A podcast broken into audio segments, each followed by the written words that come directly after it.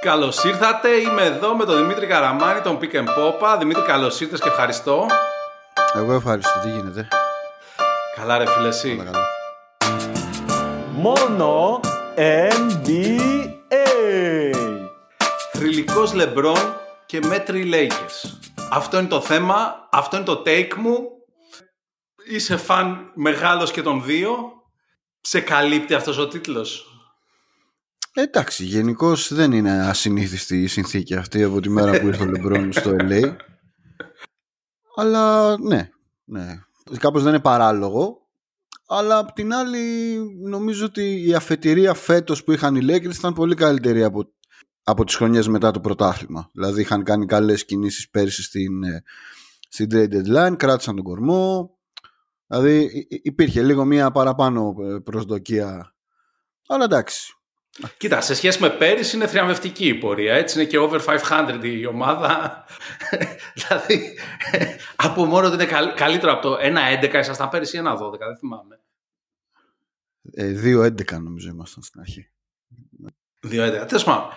Απ' την άλλη, πριν, πριν πούμε για το LeBron, να ξεκινήσουμε από τους Lakers, γιατί το λέγαμε πριν αρχίσουμε ηχογράφηση. Δηλαδή, μέχρι πριν τρεις μέρες που είχαμε δει τα στατιστικά, οι Lakers είναι 24,4 πόντους χειρότεροι ανά 100 possessions όταν κάθεται ο LeBron στον πάγκο. Και αν αυτό με το περσινό ρόστερ πριν τις μεταγραφές είχε ένα νόημα, με το φετινό ρόστερ, ρε φίλε, δεν έχει κανένα νόημα. Έχει πάρα πολλούς καλούς παίκτες αυτή η ομάδα. Έχει και τον Davis. Δεν μπορώ να το εξηγήσω δηλαδή. Είναι λες και χάνουν το φως τους με το που κάθεται το άλλος στον πάγκο, ας πούμε. Εντάξει, κοίτα. Πρώτα απ' όλα έχουν, ε, υπάρχουν πολλοί τραυματισμοί. Δηλαδή, ο Vanderbilt είναι έξω, ο Vincent έχασε πολλά μάτς. Ε, προσπαθούν τώρα να βάλουν το Reddy στην εξίσωση. Ο Reeves ήταν, είναι, εμφανό, είναι εμφανές ότι είναι καταπονημένος από το ότι από τη μέρα που μπήκε να παίξει παίζει ασταμάτητα. Δηλαδή, ε, πήγε μέχρι πήγε με το Reeves βασικό κομμάτι του, του rotation μέχρι βαθιά στα playoffs. Μετά να θυμίσω έπαιξε στο παγκόσμιο.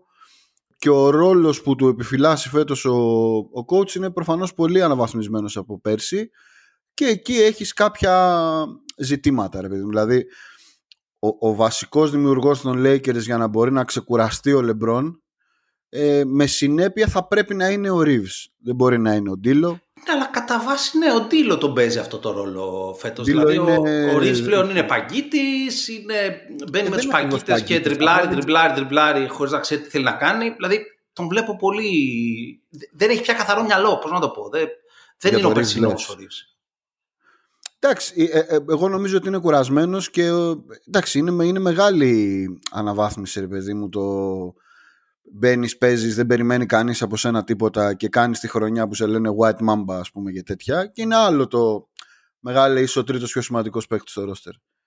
Αυτό Καλά, νομίζω 100% είναι μια, έτσι περίοδος, είναι, είναι φυσικά. μια περίοδος προσαρμογής που θα κοστίσει στους Lakers. Δεν είναι, δηλαδή, δεν είναι παράλογο.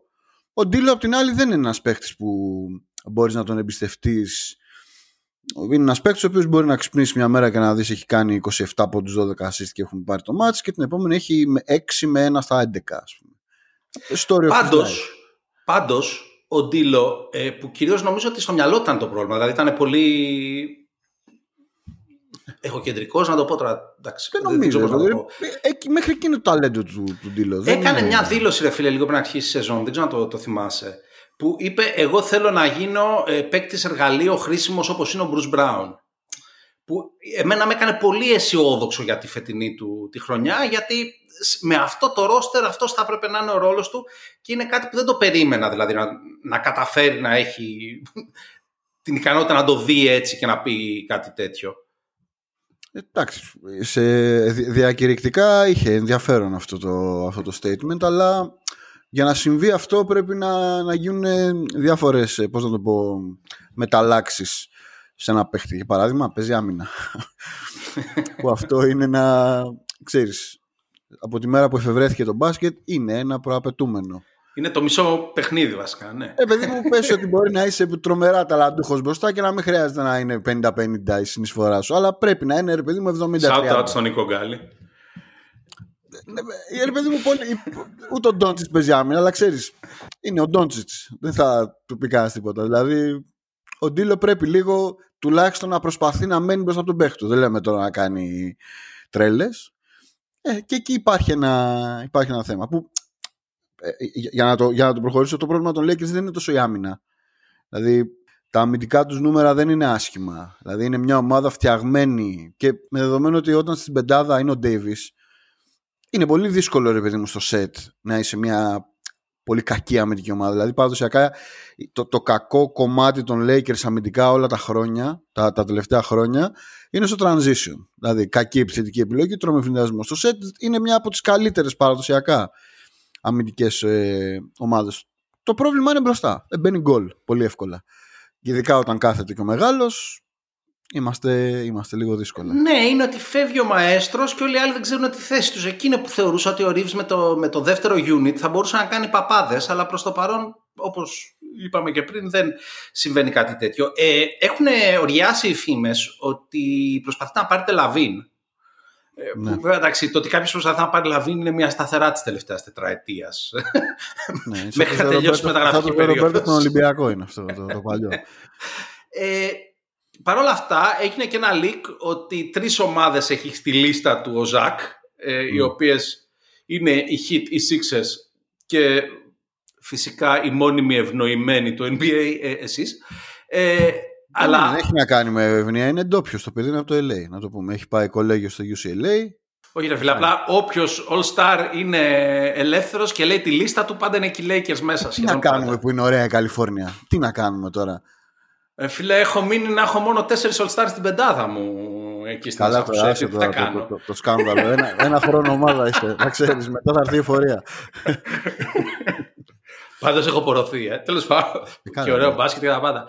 Ε, λοιπόν, εσύ το πιστεύεις ότι χρειάζεστε λαβίν, ας πούμε; Δηλαδή, θα ήταν μια μεταγραφή που έχει νόημα για εσάς, ότι έχετε ε, κομμάτια για ανταλλαγή, έχετε άπειρα.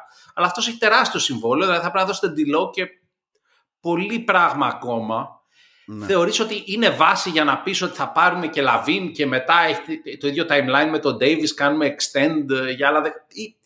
Γενικά εγώ δεν τον πιστεύω σαν παίκτη. Εντάξει, για ναι, τρίτο, ναι. τέταρτο βιολί φοβερός, αλλά πώς το βλέπεις; Κοίταξε, υπάρχει ένα τεχνικό θέμα. Το τεχνικό θέμα είναι ότι οι Lakers δεν μπορούν να κάνουν trade επί της ουσίας ε, μέχρι τις 15 Δεκέμβρη γιατί λόγω, των, λόγω της φύσης των συμβολέων που έχουν οι περισσότεροι παίχτες που θα μπορούσαν να ανταλλαχθούν. Ένας από αυτούς ας πούμε είναι ο Χατσιμούρα ή ο Ρίβς ακόμα ακόμα.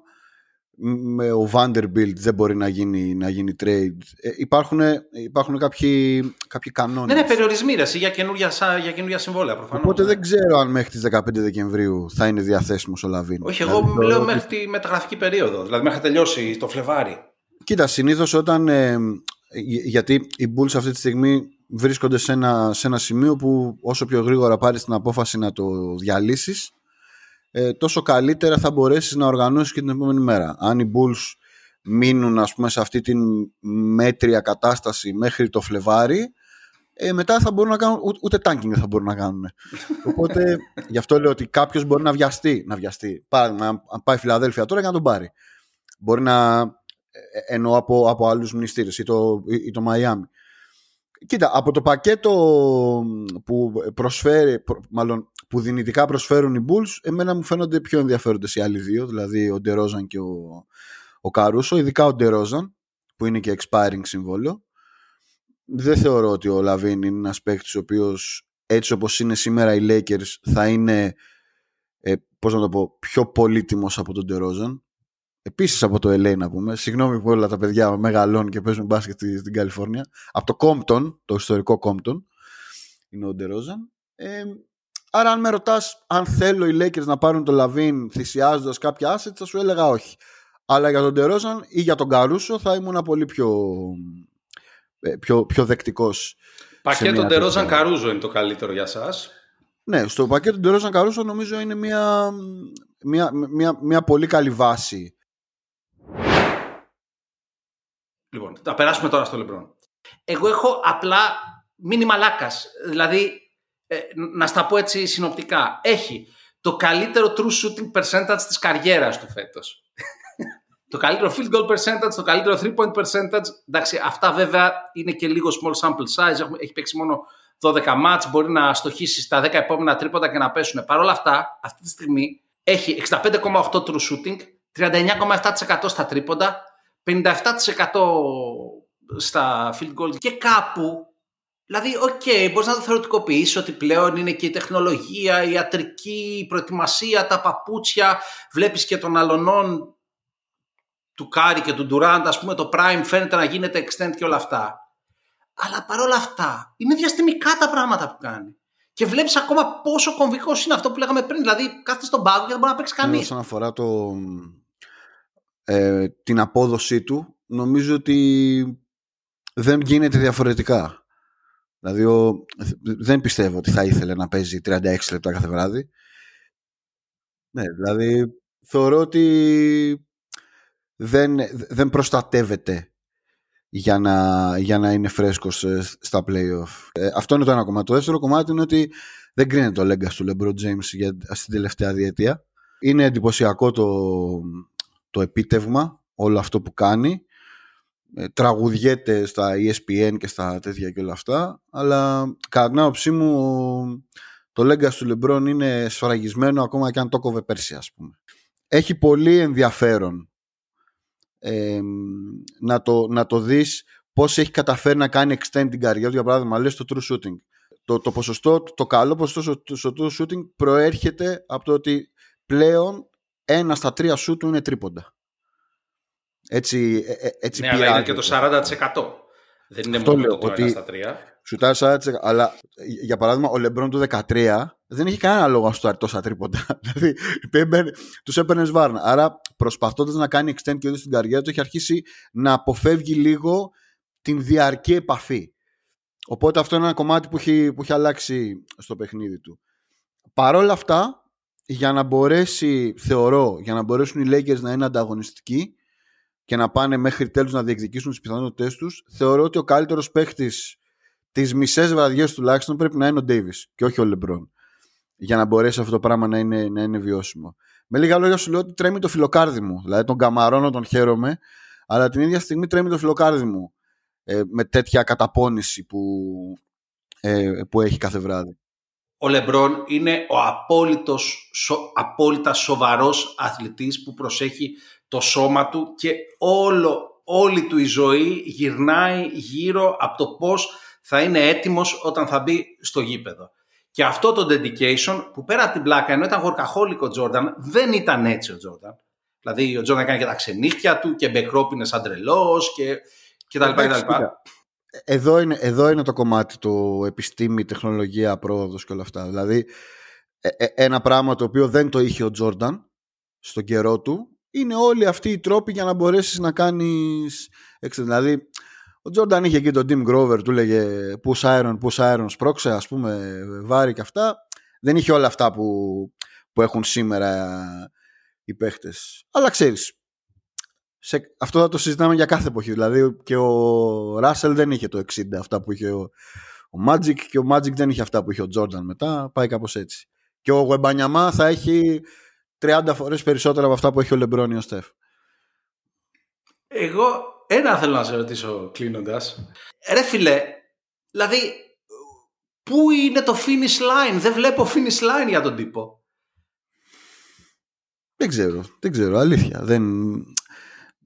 Νομίζω ότι, γι' αυτό σου λέω ότι δεν, δεν βλέπουμε δεν βλέπουμε τον decline γιατί με έναν τρόπο υποθέτεις με τους, υπέθετες με τους μεγάλους που θα σταματήσουν. Έτσι, έβλεπες ρε παιδί μου οι δύο τελευταίες χρονιές του Bird ξέρω εγώ. Ακόμα και ο Τζαμπάρ ακόμα και ο Τζαμπάρ που έφτασε σε αυτήν την ηλικία δηλαδή ναι, ναι, ναι. υπάρχει μια ομοιότητα στον, στις δύο καριέρες του Τζαμπάρ και του, και του Λεμπρόν με την έννοια ότι θα ήθελε ίσως μάλλον το ιδανικό σενάριο θα ήταν ο Ντέβις να γινόταν ο Magic του κατάλαβες δηλαδή να είναι αυτός ο νούμερο ένα και ο Τζαμπάρ να είναι, ξέρεις, ο senior που είναι εδώ. Όταν ο γίνει ο Ντέβις πραγματικά ηγέτης, θα κάνουμε έκτακτο επεισόδιο. Ε, κοίτα, και, να, και τώρα να γίνει αυτά 40 ο άλλος, ξέρεις. Δηλαδή να γίνει, αλλά. Κοίτα, για το Τζαμπάρ που λες, δεν είναι σωστή η σύγκριση γιατί ο Τζαμπάρ έπαιζε μέχρι τα 42. Δηλαδή στα ναι, 38 και ο Λεμπρόν δεν έχει κλείσει ακόμα τα 39. Στα 38 πήρε Finals MVP ο Τζαμπάρ. Δηλαδή... Ναι, ναι όχι, λέω, λέω το εξής ότι Ο Τζαμπάρ όμως το παιχνίδι του άρχισε φ- φαινόταν ρε παιδί μου ότι μπαίνει σε μια άλλη. Δεν ήταν τόσο dominant όσο ήταν στα 34 του. Ενώ με το LeBron δεν μπορείς να το καταλάβεις ακόμα αυτό. Τουλάχιστον στα νούμερα έτσι γιατί όσον αφορά την επίπτωση στο παιχνίδι, στο ξαναλέω το, ε, ότι ο LeBron δεν πάει μέσα με τη συνέπεια που πήγαινε είναι ένα πράγμα το οποίο τον κάνει θνητό. Έτσι, δηλαδή είναι εντυπωσιακά όλα αυτά, αλλά δεν έχεις αυτό το πράγμα στη, στην Grand Time ένα screen έφυγε το, το φορτηγό, ας πούμε. Φίλε, το έκανε πολύ πάντως στα μάτς που κρίθηκαν στον πόντο. Το έκανε σε πολλά μάτς. Δηλαδή, η αίσθηση που έχω εγώ είναι όχι, όχι ότι δεν μπορεί να το κάνει, ότι δεν το χρησιμοποιεί πολύ γιατί είναι κάτι πάρα πολύ κουραστικό και πολύ πιο κουραστικό από Ναι, το ναι, να αυτό παράς λέω. τρίποντα, Αλλά μπορεί να το βγάλει από το καπέλο όταν χρειάζεται αρκετά εύκολα. Εντάξει, το, το πρώτο βήμα είναι λίγο rusty, αλλά νομίζω ότι, ξέρεις, στη διάρκεια της σεζόν όταν χρειαστεί θα το κάνει. Απλά, ξέρεις, μιλάμε για ένα παίκτη ο οποίος τα έκανε αυτά από την pre-season στα, στα, στα καλά του. Οπότε, οκ, λίγο, κάνει και αυτός λίγο κράτη. Μιτσάρα, ευχαριστώ. Πορώθηκα με τον Λεμπρόν, πρέπει να το πω. Δεν το περίμενα ότι θα μου συμβεί. Να τον χαίρεστε εσείς οι βαμμένοι Λεμπρονικοί. Έτσι, έτσι. Σε ευχαριστώ πάρα πάρα πολύ που μας ήρθες. Μια πρόβλεψη για τη σεζόν των Lakers πριν κλείσουμε. Έκτη θα βγούμε. Μόνο NBA.